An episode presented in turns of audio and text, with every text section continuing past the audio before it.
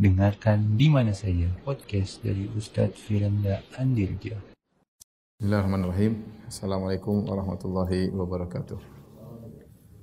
Alhamdulillahi ala ihsanih wa syukru lahu ala taufiqihi wa amtinanih. Asyhadu an la ilaha illallah wahdahu la syarika lahu ta'ziman li sya'nih wa asyhadu anna Muhammadan abduhu wa rasuluhu da'ila ridwanih.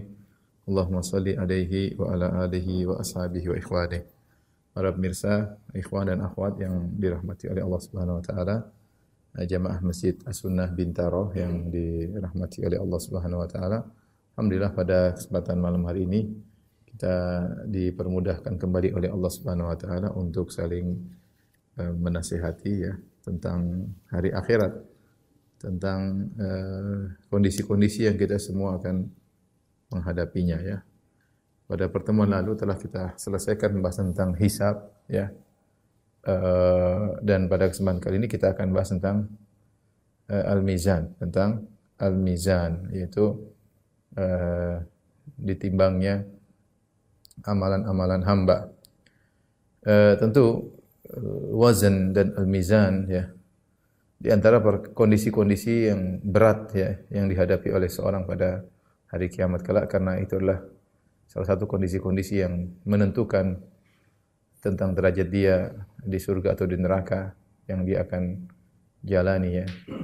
Uh, oleh karenanya Al Hasan Al Basri uh, meriwayatkan dari Aisyah radhiyallahu taala anha Al Hasan Al Basri berkata, qalat Aisyah tu Aisyah berkata, "Ya Rasulullah, hal tadhkuruna ahlikum yaumal qiyamah?" Wahai Rasulullah, apakah engkau akan mengingat istri-istrimu ketika di hari kiamat kelak ya. Artinya engkau suami ingat enggak istrimu pada hari kiamat kelak ya. Maka Nabi wasallam menjawab, "Amma fi mawatina salasatin fala adapun pada tiga kondisi aku tidak akan mengingat mereka." Alkitab wal mizan was sirat ya. Kitab ketika penerimaan ke Alkitab itu di ujung hisab penerimaan Alkitab, kemudian al-mizan kali timbangannya amal dan as-sirat tatkala melewati sirat. Hadis ini diriwayatkan oleh Imam Ahmad. Hadis ini uh, diperselisihkan oleh para ulama karena dari periwayatan Al Hasan Al Basri dari Aisyah sementara Hasan Al Basri tidak uh, mendengar hadis dari Aisyah jadi riwayatnya uh, terputus ya terputus Hasan Al Basri tabiin tapi dia tidak bertemu dengan tidak meriwayatkan dari Aisyah demikian juga uh, sebagian ulama namun sebagian ulama menghasankan hadis ini sebagai Al-Iraqi ulama mendhaifkan. Namun hadis ini dikuatkan lagi dengan riwayat yang lain juga Asy-Sya'bi dari Aisyah. Asy-Sya'bi juga tabi'in. Jadi ada dua riwayat yang munqati tetapi saling menguatkan sehingga khilaf ada yang menghasankan, ada yang mendhaifkan. Tapi e, maknanya seperti tadi ya. Tadi dalam riwayat Imam Ahmad ya. Jadi Aisyah bertanya, ya Rasulullah, apakah engkau akan mengingat istrimu hari kiamat? Kata Nabi, ya saya akan ingat kecuali tiga tempat. Alkitab ketika menerima catatan amal, kemudian al-mizan ketika ditimbang amalan dan ketika melewati sirat. Dalam riwayat yang lain uh, Nabi mendapati istrinya menangis itu Aisyah radhiyallahu taala anha. Maka Nabi bertanya wa ma yubkik? Apa yang buat kau menangis? Kata istrinya zakartun nar ya Rasulullah aku mengingat neraka ya Rasulullah. Hal tadhkuruna yaumal qiyamah? Apa kau akan mengingat kami pada hari kiamat ya Rasulullah? Ya. Kata Nabi sallallahu alaihi wasallam dhahaba dzikru fi thalatha mawatin ingatan akan hilang ya. Aku tidak mengingat kalian istri-istriku ya di dalam tiga kondisi. Ya di antaranya hina yudha'ul tudha'ul mawazin fala yahummu 'abdun illa nafsahu wa mizanahu ayathqulu am yakhif. Ketika timbangan-timbangan diletakkan maka seorang tidak ada yang dia pikirkan kecuali dia fokus kecuali pada dirinya sendiri dan timbangannya. Apakah timbangannya berat atau ringan? Wa indal kitab ya dan demikian juga kitab ketika dihisap ataupun ketika diberikan catatan amal ya atau ketika menerima uh, buku catatan amal fa yaqulu ha umqra'u kitabi wa inda sirat jahannam dan ketika melewati sirat ya. Jadi ini di antara asar atau riwayat yang menunjukkan bahwasanya kondisi al-mizan pada hari kiamat adalah kondisi yang berat yang akan dihadapi oleh orang-orang pada hari kiamat kelak. Taib. Uh, Al-Mizan. Uh, Al-Mizan adalah uh, proses setelah proses al-mizan atau timbangan atau timbangan adalah proses setelah hisab. Hisab. Jadi uh, kata Al-Qurtubi rahimahullah dalam kitabnya Tazkirah, fungsi hisab ya kata beliau ya hisab adalah untuk uh, klasifikasi mana yang ini amal soleh atau amal buruk ya. Setelah itu baru kemudian al-mizan untuk ditimbang. Jadi sangat logis bahwasanya al-mizan setelah hisab. Karena hisab adalah klasifikasi antara amal yang mana yang amal baik, mana amal yang buruk. Nah, untuk menentukan mana yang lebih berat harus di harus ditimbang.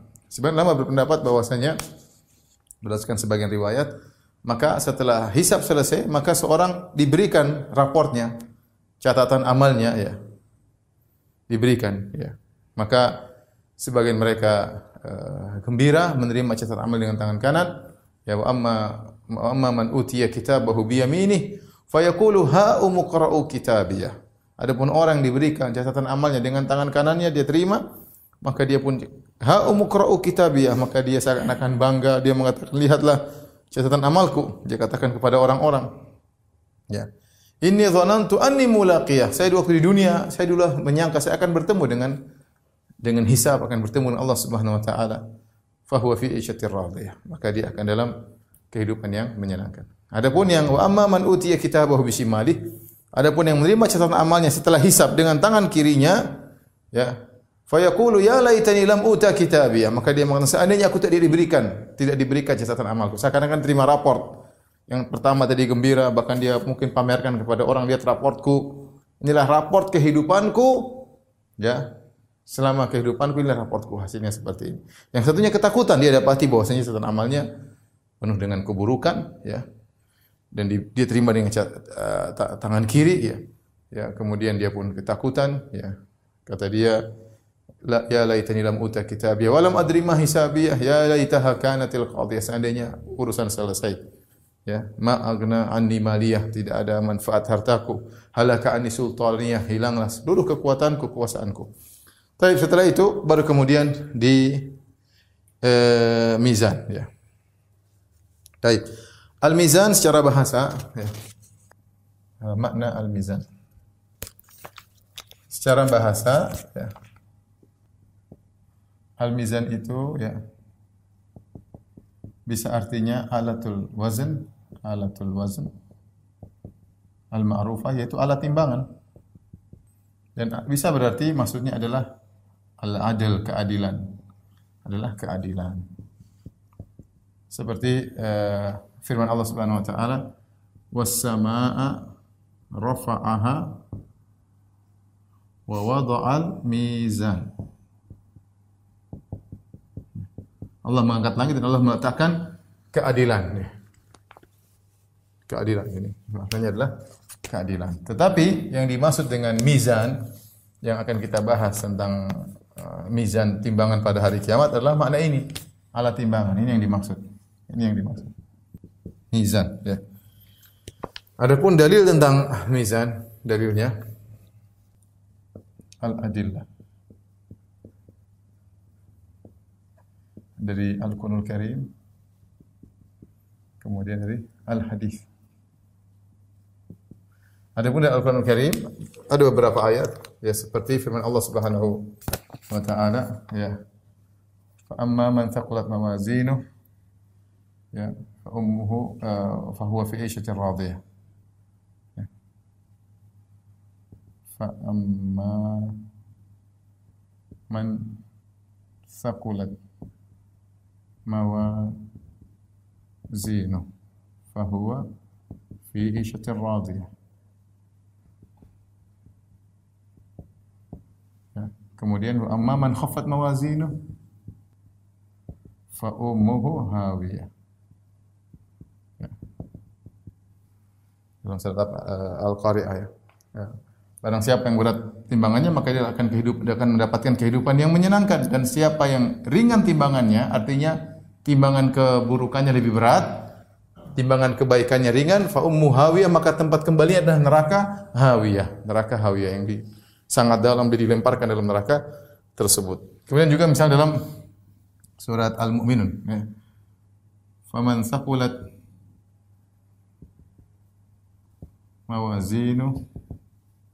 ya faulaika humul muflihun.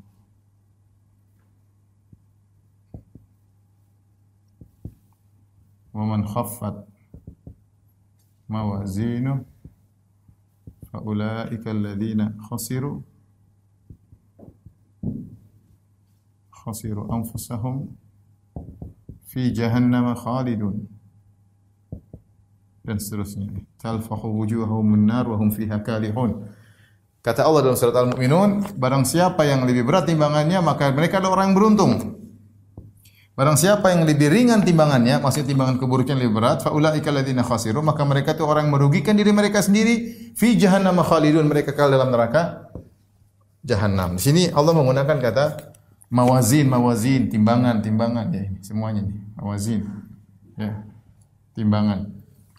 Kemudian di antaranya Allah berfirman ya yang uh, wa nadha'u mawazinal qista yaum qista li yaumil qiyamah.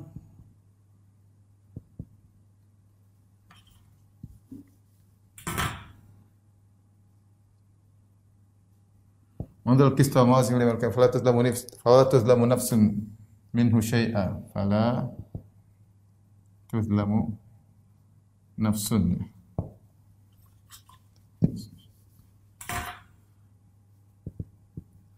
Kata Allah kami letakkan al-mawazin, timbangan-timbangan yang adil pada hari kiamat kelak, fala tuzlamu nafsun, maka tidak satu jiwa pun yang dizalimi.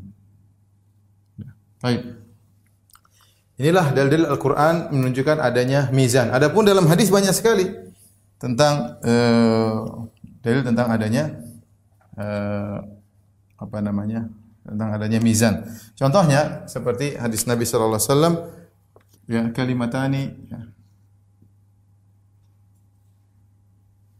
kalimatani ya khafifatani ala lisani ya habibatani ila rahmani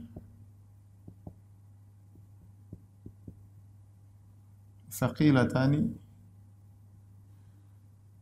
saqilat saqilatani fil mizan Subhanallah bihamdi subhanallah. Kata Nabi SAW dua kalimat yang ringan di lisan dicintai oleh Allah berat di timbangan.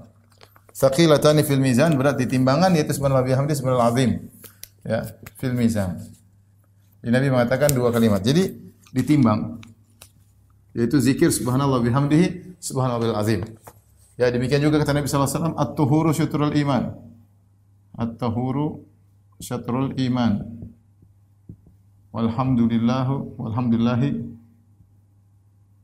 tamla'ul mizan. Kata Nabi SAW, uh, eh, bersuci adalah setengah daripada keimanan. Setengah dari mau sholat harus bersuci dulu. Walhamdulillah, ucapan Alhamdulillah, tamla'ul mizan, memenuhi mizan, memberatkan mizan. Berarti mizan ada hadis. Contohnya lagi Nabi SAW bersabda, athqalu ma min amalin eh, ma min amalin athqalu fi mizanil mu'min yaumal qiyamah min husnil khuluq Tidak ada satu amalan yang paling berat di mizan pada hari kiamat, mizannya seorang mukmin pada hari kiamat seperti akhlak yang mulia. Ya, ini Allah Nabi sebutkan tentang mizan ya, tentang mizan. Baik. Uh, yang berikutnya bagaimana sifat mizan tersebut? Sifat-sifat mizan. Ya. Uh, pertama, ya, mizan tersebut hakiki ya. ya. Bukan majazi. Yang bilang majazi siapa? Yang bilang majazi sebagaimana ya, pendapat Mu'tazilah. Jadi Mu'tazilah mengatakan mizan itu majazi. Mereka mengatakan mizan maksudnya keadilan. Mizan maksudnya adalah keadilan ya. Kenapa? Atau kita bilang eh, hakiki ya. Hakiki bukan majazi ya. Adapun Mu'tazilah ya. Adapun Mu'tazilah mereka mengatakan mizan majazi. Mizan majaz ya. Hanya majaz. Maknanya adalah keadilan. Maknanya adalah keadilan. Kalau kalau sunnah enggak, mizan benar mizan alat timbangan. Kenapa mereka mengatakan bahwasanya mizan adalah keadilan? Karena menurut mereka logika tidak mungkin bagaimana suatu yang abstrak bisa ditimbang. Menurut mereka akal mereka ya amal adalah abstrak, bukan konkret. Bagaimana bisa ditimbang? Ditimbang. Ini menurut akal mereka. Ya. Bantahannya mudah, bantahannya mereka menyelisih ijma. Ya, bantahan. Jadi bantahan pertama mereka menyelisih ijma. Ini menyelisihi ijma ulama. Sebagaimana disebutkan oleh para uh, ulama dalam buku-buku mereka ijma salaf bahwasanya mizan adalah hakiki bukan suatu uh, ya. Kemudian yang kedua, terlalu banyak dalil Allah menunjuk Allah merubah merubah yang yang abstrak ke konkret menjadi konkret. Banyak sekali. Contoh seperti uh, surat Al-Baqarah, surat Al-Imran. Kata Nabi SAW, Ikra'u az-Zahrawaini. Bacalah dua surat yaitu surat Al-Baqarah surat Al-Imran. Fa innahuma ya'tiyani yaumal qiyamati ka'annahuma ghayayatani. Au uh, apa namanya? Uh, gomamatani ya. Nanti surat Al-Baqarah Al-Imran akan datang seperti awan yang menaungi ya. Atau seperti kumpulan burung ya. Yang akan menaungi di atas. Jadi datang dalam bentuk sesuatu yang konkret. Contoh seperti orang ketika dalam alam barzah maka datanglah amal solehnya dalam bentuk seorang laki yang tampan, yang harum baunya, penampilannya uh, aromanya harum, penampilannya indah. Ya Allah merubah menjadi suatu yang abstrak menjadi yang uh, yang konkret ya. Kemudian juga seperti kematian ya. Yu'ta bil maut ala haitil kabsh. Kematian akan datangkan pada hari kiamat. Kematian dalam bentuk suatu yang uh, konkret dalam bentuk domba. Kemudian disembelih maka disembelih di antara penghuni surga dan penghuni neraka ya. Kalau kita mungkin pahami kematian adalah sesuatu yang konkret, tidak bisa kita lihat, bisa didatangkan oleh Allah dalam bentuk dalam bentuk uh, apa namanya? Uh, hewan tadi. Ya, ini mudah bagi Allah Subhanahu wa taala. Mudah bagi Allah Subhanahu wa taala. Demikian juga amalan soleh kalau dirubah menjadi uh, menjadi suatu yang konkret mudah bagi Allah untuk ditimbang. Itu urusan Allah Subhanahu wa taala bagaimana cara timbangnya. Jadi menurut mereka tidak logis, menurut kita bisa saja. Allah Maha Kuasa. Ya. Kemudian eh, yang ketiga, ya, kalau kita mau kalau kita ya takwil maka terlalu banyak yang mau ditakwil. Seperti ini bantahan daripada Al-Qurtubi. Al-Qurtubi mengatakan kalau ini mau ditakwil, nanti kita semua takwil. Contoh, sirat nah, itu bukan bukan sirat di atas neraka. Ini maksudnya begini ya. Misalnya surga dan neraka, surga dan neraka itu enggak ada. Maksudnya takwilannya itu adalah kebahagiaan dan kesengsaraan yang kita rasakan di dunia. Kebahagiaan yang kita rasakan di dunia itulah jannah. Kesengsaraan yang kita rasakan di dunia adalah nar seperti itu. Lalu kita jin, jin setan maksudnya bisikan-bisikan jahat. Adapun malaikat adalah bisikan-bisikan menuju pada uh, kebaikan. Nanti akhirnya semuanya bisa ditawil. Kalau kita mau takwil mizan artinya karena tidak masuk logika kita, kita katakan itu adalah bukan alat tapi hanya sekedar keadilan maka ini tidak tidak tepat. Bantahan berikutnya bahwasanya ya eh, dalam sebagian dalil-dalil menunjukkan juga dalil-dalil menunjukkan juga menunjukkan yang ditimbang ditimbang juga catatan amal. Catatan amal bahkan pelakunya, bahkan pelakunya nanti akan datang. Yang mereka semua adalah konkret catatan amal buku konkret, ya. eh, pelakunya juga konkret itu akan juga ditimbang. Tapi ini ini menunjukkan bahwasanya sifat mizan itu hakiki bukan majazi. Perkara yang kedua, ini pertama. Yang kedua, para salaf mengatakan mizan tersebut memiliki kifatan, memiliki kifatan yaitu dua daun timbangan, dua daun timbangan.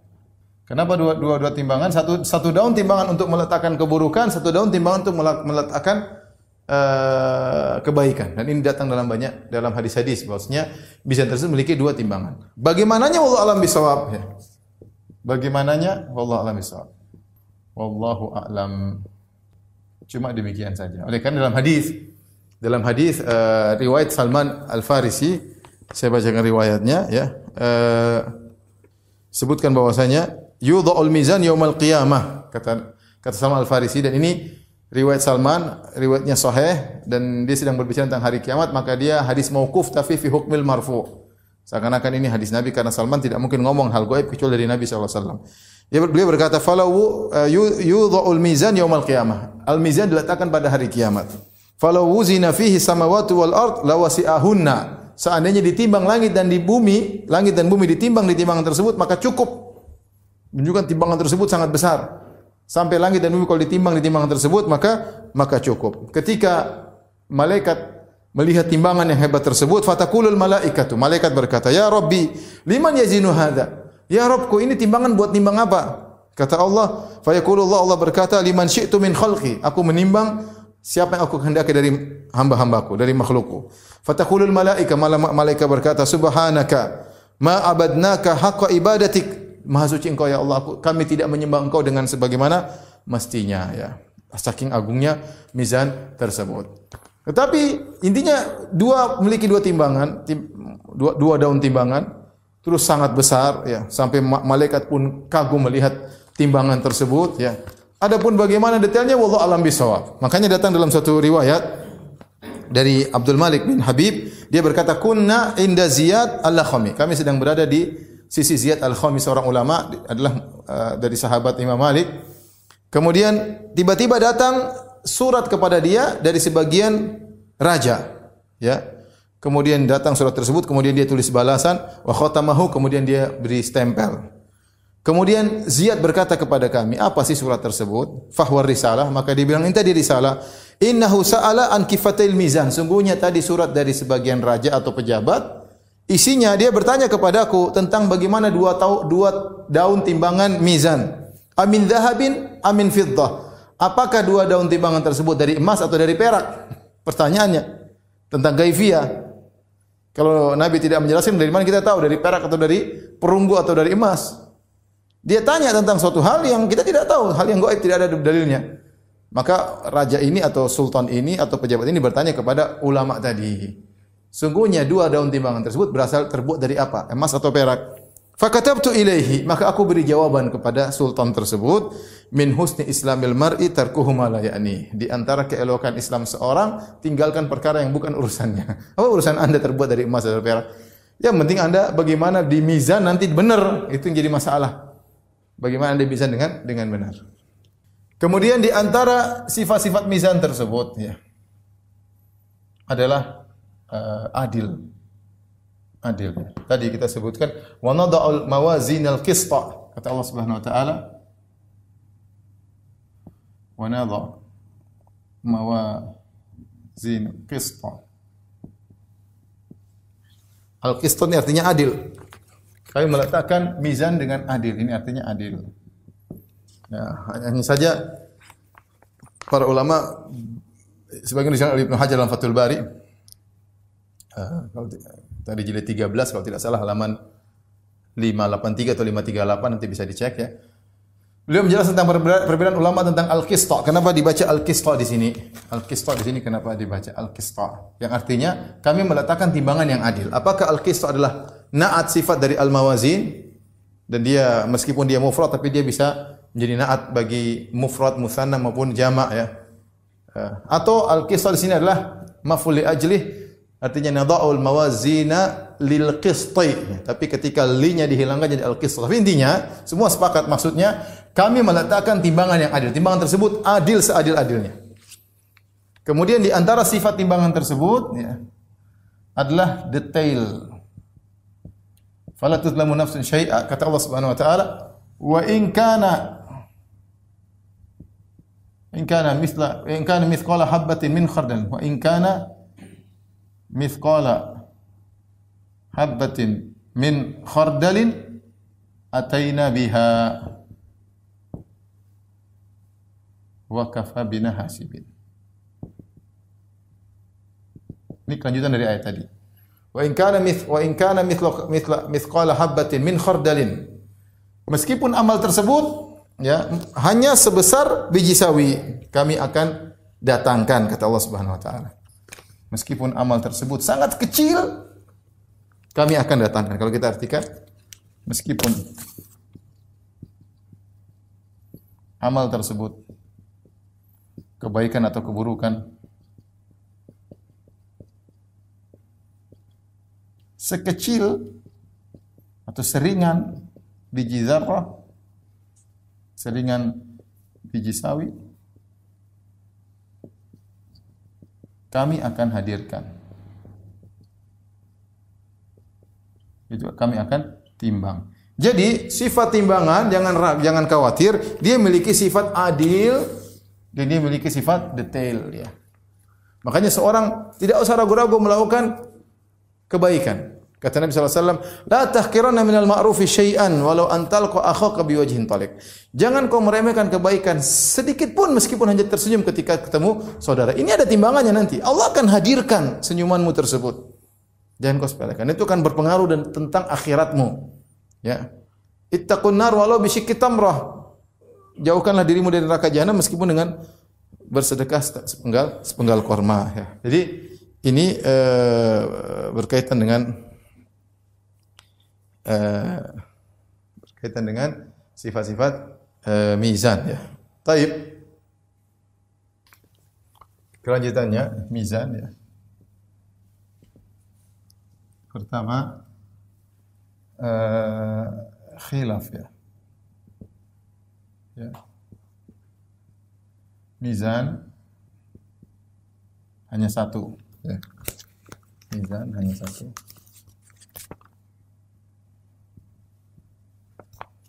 Dapat kedua, ini ini hilaf di antara ahlu sunnah. Mizan berbilang, berbilang. Dua pendapat ya. Kenapa uh, mereka ada yang mengatakan berbilang? Karena tadi lafalnya, lafalnya berbilang. Karena lafalnya berbilang. Plural ya. Tadi firman Allah wa nadha'ul mawazin. Mawazin ini plural ya, plural. Jamak dari singular al-mizan. Sehingga uh, sebagian ulama berpendapat bahwasanya mizan itu banyak, bukan cuma satu ya. Ya. Tapi ada yang mengatakan mizan cuma satu karena dalam dalam banyak riwayat karena dalam banyak riwayat juga banyak riwayat datang datang dalam lafal mufrad. Tadi ya, alhamdulillah tamlaul mizan misalnya alhamdulillah tamlaul mizan. Alhamdulillah tamlaul mizan ya. Ini dalam hadis banyak. Tadi sudah kita sebutkan hadis-hadisnya. Rata-rata datang dalam konteks mufrad. Adapun jama Adapun jama, adapun lafal jama maka ditinjau dari banyaknya orang yang dari banyaknya model orang yang ditimbang akan ditimbang amalnya. Timbang amalnya atau banyaknya model amal itu sendiri. Banyaknya model amal. Ini pendapat pertama. Ini juga pendapat ahlu sunnah. Mereka mengatakan mizan cuma satu, tetapi di datang dalam beberapa ayat dalam bentuk lafal plural jama karena ditinjau dari orang yang mau ditimbang banyak atau amalnya sendiri yang banyak ya. Adapun pendapat yang kedua mengatakan mizan berbilang. Mereka mengambil zahir beberapa ayat, Audal mawazin, faman thaqulat mawazinu, ya. Uh, jadi datang dalam terus apa maksudnya? Kenapa timbul setelah itu uh, kenapa kenapa berbilang? Ada yang mengatakan berdasarkan jumlah orang masing-masing orang satu timbangan, masing-masing orang satu timbangan. Ada yang mengatakan yang kedua berdasarkan amal. Berdasarkan model amal. Setiap amal ada timbangannya ada timbangan. Wallahu alam bisawab. Ini di antara uh, khilaf di kalangan ahlu sunnah. Apakah mizan itu satu ataukah berbilang? Masing-masing punya dalil, tapi intinya akan terjadi uh, timbang ya. Kemudian perkara berikutnya, apa yang ditimbang? Kalau kita perhatikan dalil-dalil maka dalil-dalil menunjukkan ada tiga hal yang ditimbang. Ya, di antaranya yang ditimbang adalah amal itu sendiri. Dan yang kedua menunjukkan yang ditimbang adalah catatan amal. Yang ketiga yang ditimbang adalah uh, uh, ditimbang adalah pelakunya. Datang tiga model dalil. Ya. Ya, seperti yang ditimbang amal itu sendiri seperti tadi hadis tadi saya sebutkan. Alhamdulillah tamlaul mizan. Sungguhnya alhamdulillah memenuhi timbangan. Berarti alhamdulillah kan amalnya. Oh tadi kalimatani khafifalatani ala lisani habibatin rahmani thaqilatani fil mizan. Dua kalimat yang mudah diucapkan oleh mulut, dicintai oleh Allah, kemudian berat di timbangan. Berarti zikirnya yang ditimbang. Uh, contohnya tadi, ma min syai'in asqalu fi mizanil mu'min yaumil qiyamah min husnil khuluq. Tidak ada yang lebih berat pada timbangan seorang mukmin pada hari kiamat seperti amal akhlak yang mulia. Berarti timbang adalah amal itu sendiri. Dalilnya tadi sudah saya sebutkan. Ada juga dalam menjadikan ditimbangan adalah catatan amal, yaitu kisah hadis, hadis Hadis sahibul bitaqah ya. Hadis tentang tentang pemilik kartu. Ini disebut disebut dengan hadis sahibul bitaqah ya. Terkenal hadis ini. Adapun bunyi hadisnya eh, kira-kira demikian, yusahu bi rajulin ummati yaumal qiyamah ya. Ala ru'usil khalaik bahwasanya ada salah seorang dari umatku dipanggil namanya, diteriakin namanya untuk hadir di hadapan khalayak. Jadi dia ditimbang di hadapan khalayak, ditimbang di hadapan khalayak. Orang pada ngelihat. Fayun syarulahu tis'una wa tis'atun wa tis'una sijilan kullu sijilin maddul basar. Maka dibentangkan di hadapan dia 99 catatan amal isinya semua maksiat. Setiap catatan amal kalau dibentangkan sejauh mata memandang isinya maksiat tok. Di hadapan dia siap untuk ditimbang, ditimbang untuk diletakkan pada daun timbangan keburukan. Maka ditanyakan kepada dia, hal hazala maka kata batil hafizun, apakah malaikat tukang catat dulu salah catat? Mungkin salah catat begitu uh, catat ternyata ada salah. Ya, kau mungkin hanya mencuri sekali tulis dua kali, mungkin kau hanya melihat cewek dua kali ditulis lima kali, mungkin malaikat salah catat. Kata dia enggak, tidak ada salah catat, semuanya benar. Dia ingat semuanya, ingat semuanya. File terbuka semua dia ingat, tidak ada yang salah. Ya, maka sampai dia takut, dia khawatir. Maka Allah mengatakan indaka ya sungguhnya kau punya eh, laka indana hasanah kau punya kebaikan di sisi kami. Ya maka dikeluarkan baginya sebuah kartu tertulis la ilaha illallah. Kata Allah innaka lan tudzamal yaum kau tidak akan dizalimi pada hari ini. Maka dia mengatakan ya rabbi ya Allah ma hadhil bitaqah ma haula sijillat apa pengaruhnya satu kartu dibandingkan dengan catatan keburukan yang begitu banyak kata Allah kau tidak akan dizalimi pada hari ini ketika diletakkan Kebu catatan keburukan di timbangan keburukan, la ilallah di timbangan uh, timbangan kebaikan, maka ternyata lebih berat timbangan kebaikan. Lebih berat timbangan kebaikan. Ini dalil bahwasanya yang diletakkan di timbangan catatan amal. Hadis namanya disebut hadis pemilik kartu la ilaha illallah. Yang diletakkan di timbangan catatan amalnya. Kemudian ada hadis lagi yang menunjukkan ditimbang adalah pelakunya seperti hadis Ibnu Mas'ud, hadis tentang Ibnu Mas'ud. Suatu hari Ibnu Mas'ud dengan para sahabat radhiyallahu anhum ajma'in sedang mungkin sedang mencari kayu siwa kalau tidak salah, tiba-tiba ada angin yang bertiup sehingga tersingkaplah betis Ibnu Mas'ud dan betisnya kurus. Ibnu Mas'ud orangnya kurus. Ya maka sebagian terta sahabat tertawa melihat kurusnya betis Ibnu Mas'ud. Maka Nabi bertanya, "Mimma tadhakun?" Apa yang buat kalian tertawa? Sahabat jujur, "Min diqqati saqahi ya Rasulullah." Karena kecilnya betisnya. Kata Nabi SAW, lahuma fil mizan yaumal qiyamah ya asqal min jabal Uhud. Itu dua betis nanti kalau ditimbang pada hari kiamat lebih berat daripada gunung Uhud. Ini menunjukkan bahwasanya pelakunya juga ditimbang, pelakunya juga di, ditimbang ya. Kemudian juga datang dalam satu hadis, yu'ta rajulil kafir as-samin ya. Akan datangkan pada hari kiamat seorang kafir yang gemuk diletakkan di daun timbangan ya. Kemudian La yazinu indallah janaha. Ternyata tidak lebih berat daripada sayap nyamuk. Timbang tapi nilainya tidak ada. Kenapa dia kafir meskipun berat badan? Ibnu Mas'ud yang kurus tapi tubuhnya penuh dengan keimanan, maka jadi berat. Jadi ada hadis menunjukkan yang ditimbang amal kebaikan, ada hadis yang menunjukkan yang adalah catatan amalnya, ada hadis yang menunjukkan pelakunya yang ditimbang. Semuanya masing-masing punya dalil. Terus bagaimana mengkompromikan ini semua? Ada yang mengatakan Sebagian ulama mengatakan ditimbang seluruhnya seperti Al-Hafiz Al-Hakami. Dalam sebagian riwayat, cuma saya belum cek tentang kesehannya, sebutkan seorang ditimbang, maka ditambahkan lagi catatan amalnya. Dia diletakkan di timbangan, ditambah lagi catatan amalnya. Seakan-akan semuanya ditimbang.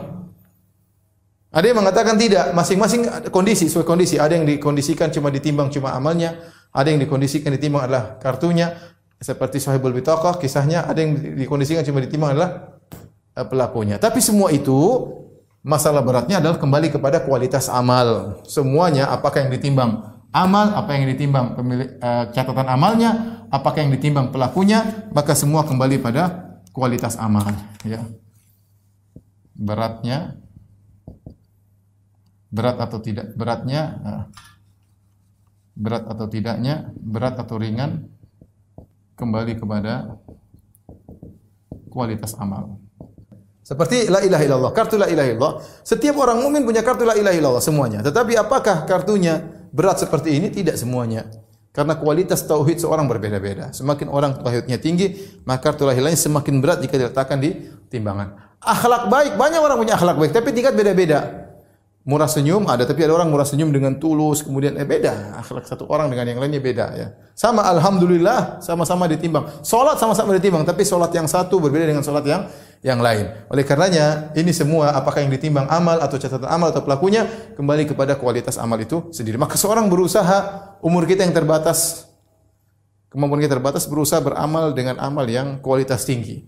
Baik dalam sedekah usahakan seikhlas-ikhlasnya sesembunyi-sembunyinya ya baik dalam dakwah sukan seikhlas-ikhlasnya kemudian berbuat sama orang tua sebaik-baiknya ya berbuat baik kepada keluarga anak istri sebaik-baiknya sehingga kualitas amal kita karena kita akan mengerjakan dalam waktu yang sama. Tinggal kualitas nggak kualitas kembali kepada kita. Salat kita salat yang benar. Bagaimana dua orang salat antara satu dengan berdampingan gerakannya sama tapi timbangannya antara langit dan bumi kualitasnya. Maka waktu kita berjalan jangan kita habiskan waktu kita dengan amal yang tidak berkualitas. Berusaha ya. Kalau kita kita berusaha menuju amal berkualitas, maka akan nampak pengaruhnya tatkala ditimbang pada hari eh, kiamat kelak. Baik, masalah berikutnya. Ya. Apakah orang kafir ditimbang ditimbang amalnya? Eh, masalah ini dia sebenarnya kalau saya pikirkan adalah khilaf, dia khilaf. Khilaf ini kembali kepada khilaf tentang apakah orang kafir dihisap juga atau tidak ya. Ini khilaf. Wallahu alam kembali kepada dia adalah cabang dari atau cabang dari khilaf tentang ya uh, hisab ya. Yes. ya atau khilaf sebagaimana sebagaimana khilaf dalam masalah hisab. Apa orang kafir dihisab juga sama khilaf? Yang lebih kuat, pendapat yang kuat, orang kafir juga juga di ya. Apa dalil-dalilnya? Di antaranya firman Allah dalam surat Al-Mu'minun sudah saya tuliskan tadi, ya. Faman saqulat wa man khaffat mawazinu wa man khaffat mawazinuhu fa ulaika ladzina khasiru anfusahum fi jahannam khalidun fi jahannam khalidun talfahu wujuhahumun nar wa hum fiha kalihun. Hum fiha kalihun. Uh, di sini Allah Subhanahu wa taala ya, menyebutkan ya, dalam surat Al-Mu'minun ya. Bisa dilihat. Dalam surat Al-Mu'minun dari ayat uh, 102 sampai ayat 105 ya. Alam takun ayati tutla alaikum fakuntum biha tukadzibun. Allah berfirman setelah itu ini ayat 102 sampai 105 ya. 23, 102 sampai 105. Alam takun ayati tutla alaikum fakuntum biha tukadzibun. Saya ulangi, saya baca ayatnya. Dan barang siapa yang ringan timbangannya, maka mereka itulah yang merugikan diri mereka di neraka kekal. Ini menunjukkan ini orang kafir. Di neraka kekal fi jahannam khalidun. Talfa wujuhahumun nar, wajah mereka ditampar oleh api. Wahum fiha kalun, mereka menjadi cacat dalam neraka jahanam. Allah berfirman, "Alam takun ayati tutla alaikum fakuntum biha tukadzibun?" Bukankah ayat kami telah dibacakan kepada kalian, kalian mendustakan? Ya, mendustakan ayat Allah maksudnya orang kafir. Ini dalil sangat tegas bahwasanya orang kafir juga di mizan, ya. Orang kafir di di mizan, ya. Tinggal apa kenapa di mizan? Ya kita sebut banyak hikmahnya mungkin untuk menunjukkan keadilan Allah Subhanahu wa taala. Mungkin untuk mengetahui derajatnya di neraka seperti apa. Ya seperti kita bicara ketika tentang hisab. Ketika tentang tentang hisab ya. Jadi orang kafir yang benar juga ditimbang. Baik. Adakah orang yang tidak ditimbang? Para ulama mengatakan ada dua, ya. Ada dua. Ada dua. Yang pertama adalah mukmin yang masuk surga tanpa hisab. Kan kita sampaikan bahwasanya mizan adalah cabang daripada hisab. Setelah hisab baru di mizan. Nah, kalau dia tidak dihisab ya dia langsung juga masuk surga tanpa mizan. Dia tahu Allah langsung taruh di tempat terserah Allah di mana. Allah sudah tahu dia masuk ke mana. Tapi dia mukmin yang masuk surga tanpa hisab. Sama. Ada juga kata sebagian ulama kafir yang masuk neraka tanpa hisab. tanpa hisab. Ada orang kafir masuk neraka tanpa hisab, tanpa mizan. Kenapa dia masuk neraka tanpa hisab, tanpa mizan? Ya, tanpa hisab dan tanpa mizan. Sebagian ulama ini disebut disebutkan oleh Ibnu Hajar dalam Fathul Bari. Kenapa? Karena memang dia dosanya terlalu banyak dan kebaikannya nggak ada, nggak dianggap, nggak perlu dihisap, nggak perlu di langsung aja. Ya. Ada orang kafir dihisap, mungkin dihisap, di mizan, anak ada kebaikannya, kebaikannya ini mungkin membuat derajatnya di neraka agak naik dikit, mungkin seperti itu ya. Allah alam. Tapi ini orang isinya keburukan, tok tidak ada kebaikan. Ada orang kafir punya kebaikan, baik sama tetangga, sosial, relawan, sumbangan, banyak ya. ya. Itu mungkin yang perlu ditimbang, perlu dihisap, perlu ditimbang. Tapi kalau ada yang kecil jahat, kejam, tidak punya kebaikan sama sekali, maka langsung masuk neraka tanpa tanpa hisap dan tanpa mizan. Dan juga ada orang mukmin yang masuk surga tanpa hisab dan tanpa uh, uh, mizan. Ya. Taib. Yang terakhir, ya, hasil dari timbangan. Ada tiga kemungkinan. Yang pertama, jika lebih berat kebajikan, maka masuk surga. Kemudian, yang kedua, jika sama berat, maka menjadi ashabul a'raf. Siapakah ashabul a'raf yang Allah sebutkan dalam surat Al-A'raf? Mereka adalah orang-orang tasawat hasanatum wa sayyi'atum, sama timbangannya. Kebaikan kemudian ternyata sama. Ada orang seperti sekelompok orang.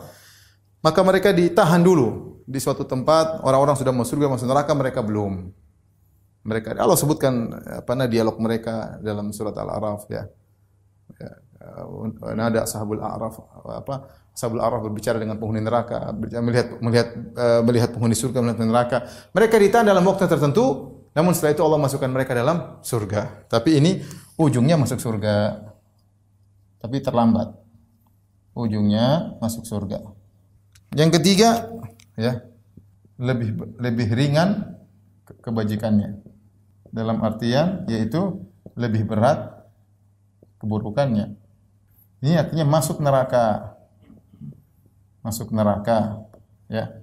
Harusnya, harusnya masuk neraka. Kecuali dapat syafaat atau diampuni oleh Allah atau yang lain-lainnya. Ya, kecuali mungkin diampuni Allah atau dapat syafaat wallahu alam bisawab ya. Tapi aturannya harusnya dia masuk neraka jahanam. Dari sini kita tahu ikhwan ya sebagai penutup saya bacakan artinya pentingnya kita beramal soleh. Berkata Ibnu Mas'ud sebagaimana diriwayatkan oleh At-Tabari dalam tafsirnya beliau berkata yuhasabun nasu yaumal qiyamah manusia akan dihisab pada hari kiamat kelak dari hisab yang ditimbang Faman kanat hasanatuhu aktsara min sayyiatihi biwahidatin dakhala jannah. Barang siapa yang kebaikannya lebih banyak daripada keburukan meskipun satu saja, satu poin saja. Ya, satu kebaikan saja. Kita baca alif lam mim sudah berapa poin? 30 kebaikan. Alif 10 kebaikan, lam 10 kebaikan, mim 10 kebaikan. Alif lam mim sudah 30 kebaikan. Nah, kalau ditimbang ternyata kebaikan kita lebih berat satu kebaikan saja bukan 30 satu kebaikan saja dakhala jannah maka masuk surga wa man kanat hasanatuhu aktsara min hasanati wa man kanat sayiatuhu aktsara min hasanati bi wahidatin dakhala nar barang siapa yang keburukannya lebih berat dari kepada kebaikannya meskipun satu keburukan saja ya sedikit saja beda tipis saja sudah masuk neraka jahanam ya Waman waman istawat hasanatu sayyi'atu kana min ashabil a'raf. Barang siapa yang kebaikannya keburukan sama maka termasuk dari ashabul a'raf ya. Maka dari sini kita tahu bahwasanya seorang berusaha jangan meremehkan segala kebaikan dan jangan melakukan kemaksiatan ya. Jangan mendolimi orang dengan gibah, dengan namimah, dengan merendahkan, dengan menghina. Karena kita akan mentransfer kebaikan kita. Repot pada hari kiamat kelak. Kita mentransfer pada saat itu kita lagi butuh-butuhnya dengan kebaikan, ya.